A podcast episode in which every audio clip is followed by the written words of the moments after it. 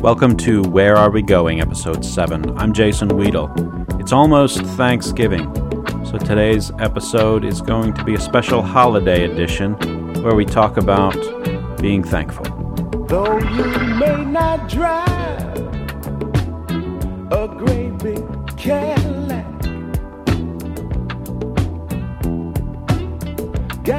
white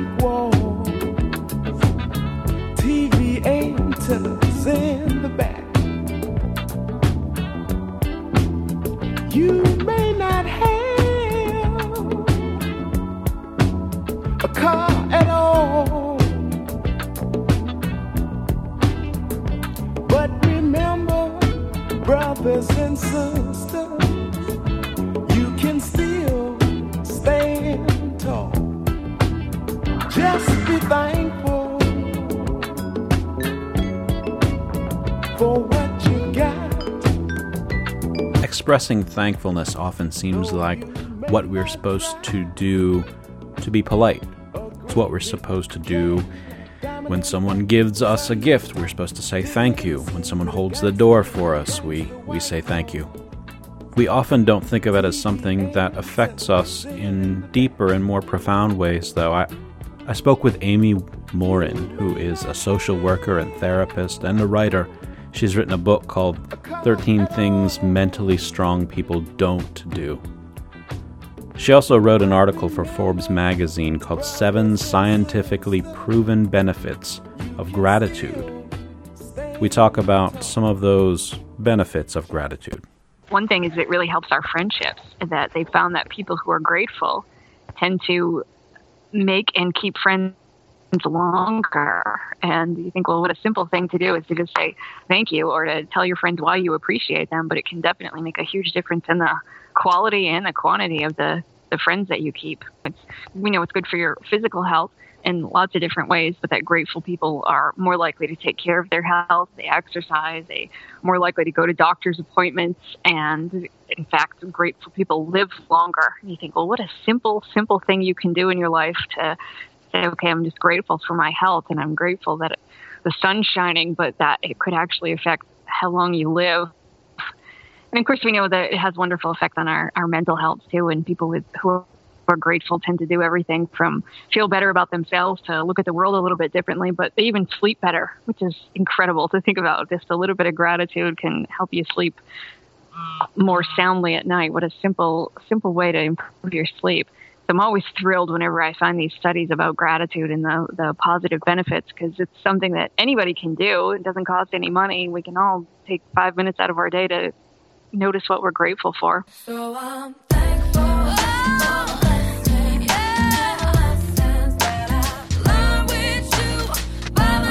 I'm thankful for having a life to live and the people in it and my family, my pets, and my food and my water and everything that I'm so blessed to have.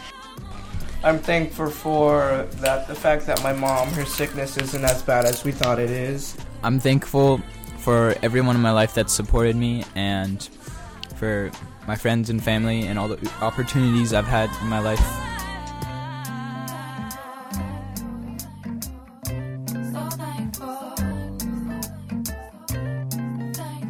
Uh, Mark Sandlin. I'm an ordained Presbyterian minister. Uh, I'm a co-founder of the Christian Left. I have a blog on Patheos called God Article, and um, uh, there is a podcast that we do that's pretty popular. That's called the Moonshine Jesus Show. And you, a couple of years ago, wrote a, an article that was that first appeared on the Huffington Post and um, Yeah. seen it on your your own blog called "The War on Thanksgiving." And yes, you know, this time of year we start to think about the we start to see the signs of the war on Christmas. But um, I appreciate your article that it kind of refocuses the thought a little bit and makes us say, you know, what about what about Thanksgiving and what about our gratefulness um, that that this kind of little mini season before we get into Christmas. What about uh, being thankful? Um, Yeah. Can you say a little bit about you know what what what your what your thoughts are about what it means to be thankful and why are we losing that? Yeah, um, you know, I think being thankful is pretty straightforward for most of us. It just means that um, who you are and what you have in your life, that you find a way to internally and externally express appreciation for it and satisfaction with it. And that's being grateful and thankful. And there's some actually great both health as well spiritual benefits of doing that. And, you know, we, we're living in this ever increasing consumeristic society. And it seems that there's a constant coaching or a, attempt of coaching thankfulness out of us, uh, to make us be dissatisfied with what we have so that we will continue to buy into the consumer consumer ideal of we must have more to be happy.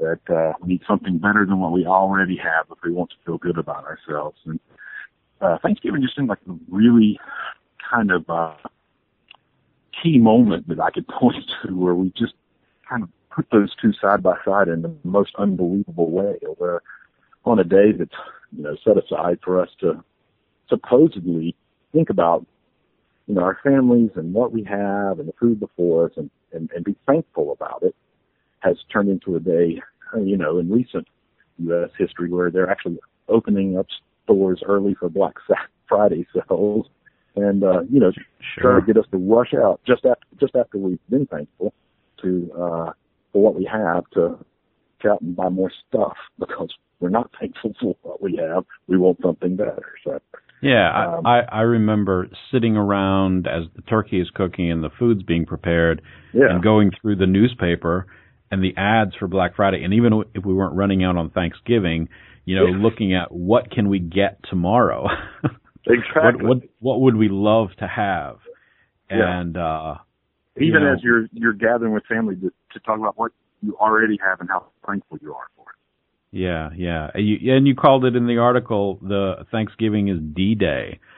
Um, for our for the corporations and the and the the retail world that's we're so consumed by it seems like. Yeah, absolutely.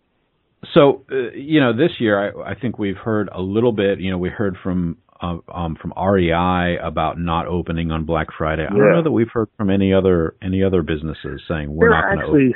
Actually there are a few, and I, off the top of my head, I'm not going to be able to name them, but I do know for sure that there are a few others that have also made that that that statement. Do you think at some point we see kind of a backlash and and as Americans we say, you know, this has got to stop? It's got to slow down at least? Yeah, um, well, I think the fact that there are a few places that are doing it now at least indicates that they're feeling some amount of a backlash, if nothing else, in corporate image. Um, it's,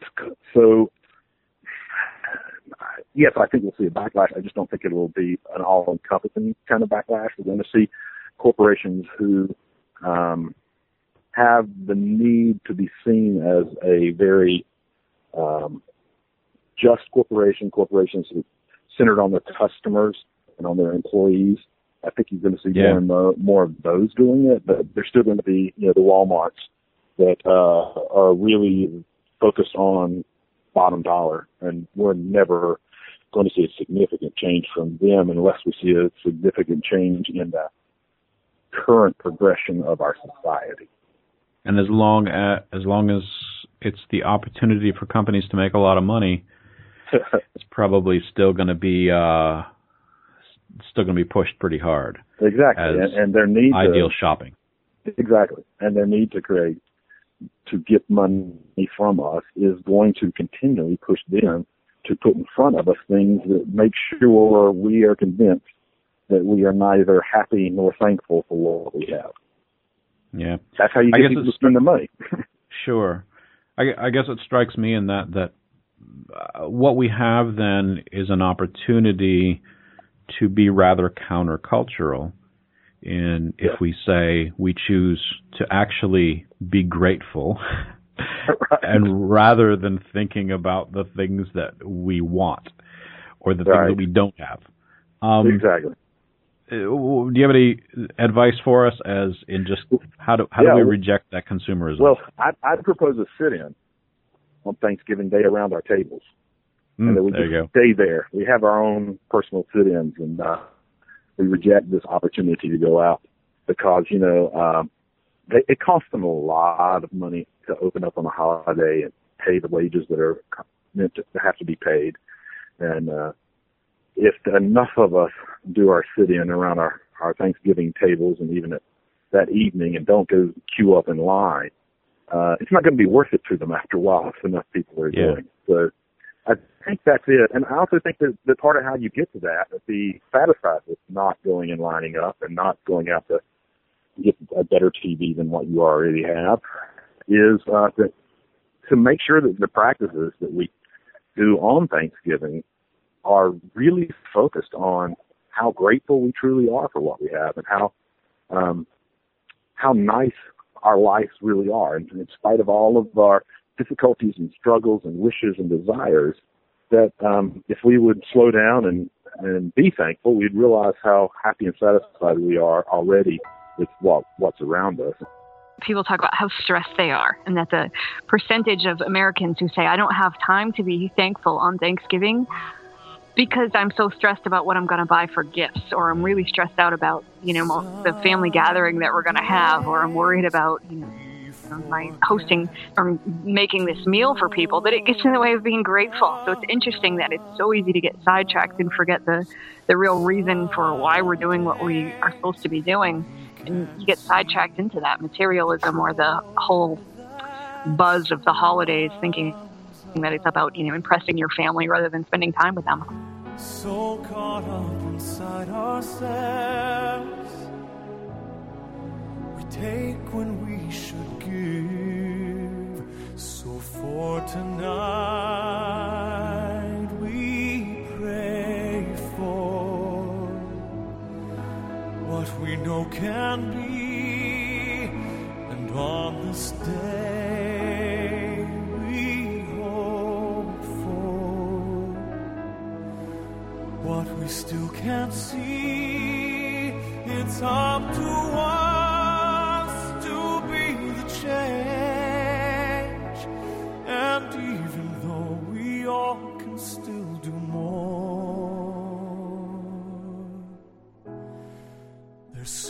much to be thankful for.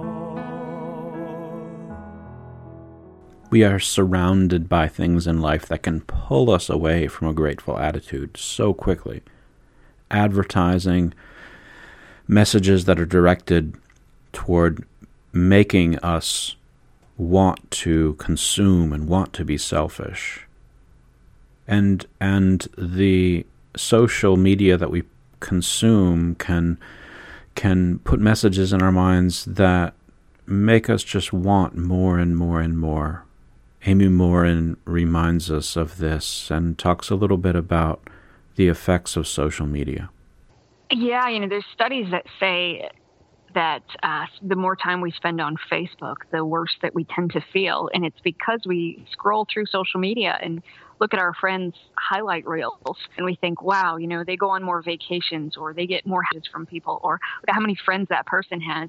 And it tends to make us feel worse because we think, I don't have that in my own life. And we become envious and sometimes resentful over what we think other people have. And what we easily forget is most people are posting the very best things on Facebook. They're not posting what they have or the problems that they're experiencing behind closed doors.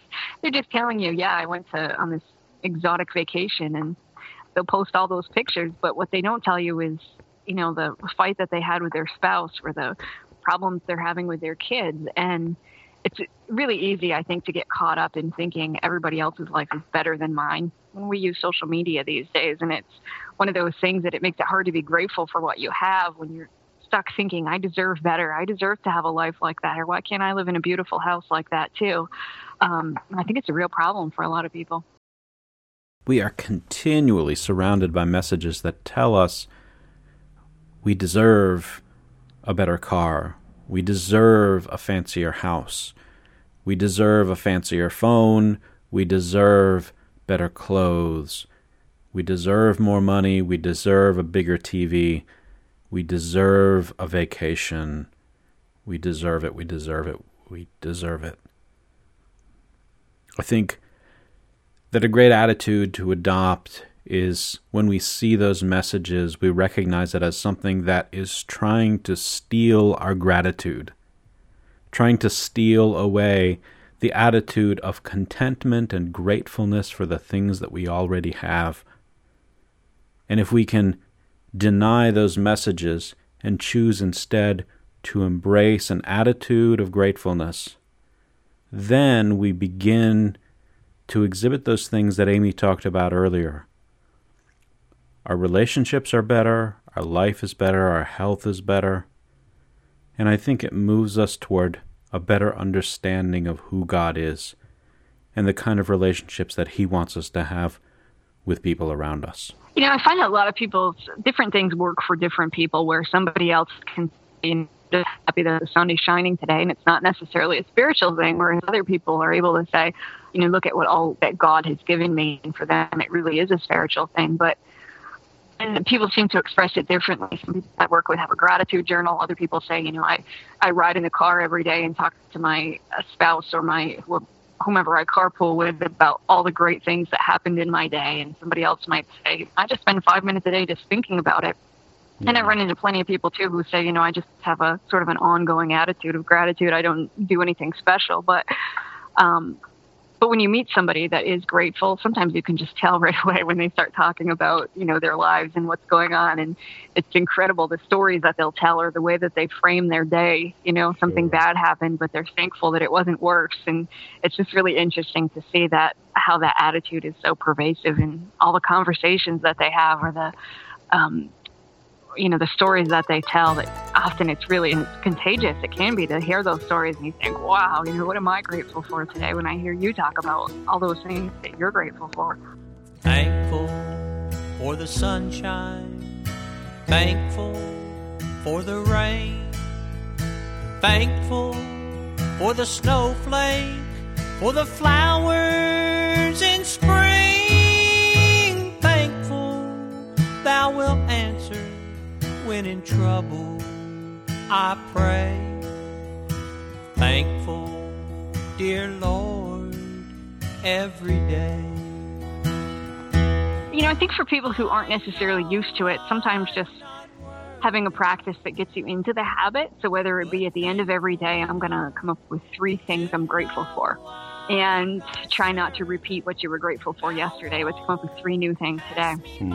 And sometimes that can just get people into the into the habit of noticing it. And for other people, um, for parents, I think teaching kids about how to be grateful. You know, we live in such a world of entitlement, and kids' Christmas lists, for example, are 10 miles long, or kids that think, you know, I need to have the best clothes because somebody else at school has that. And to be able to teach kids that that's okay and they can develop compassion and uh, understanding on a new level that you know, you have way more than most kids in the world, and you may not have as much as that kid down the street, but you're doing just fine if you go to school and, you know, you have a roof over your head. And to teach kids to be grateful for those things. And I find a lot of parents, when they start making that a practice with their kids, it really opens their eyes to their own lives and how much they really have to be grateful for, too. I know I'm not worthy but thankful am I to know I'm thy servant. Thou won't ask me by. This holiday season, let's choose an attitude of gratefulness. Be thankful for the things that God has blessed each one of us with. If you'd like to hear more from the guests on today's show, Amy Morin or Mark Sandlin. Check out the show notes. Check out the other shows at mediascorchpodcasts.com. I'm Jason Weedle. Happy Thanksgiving.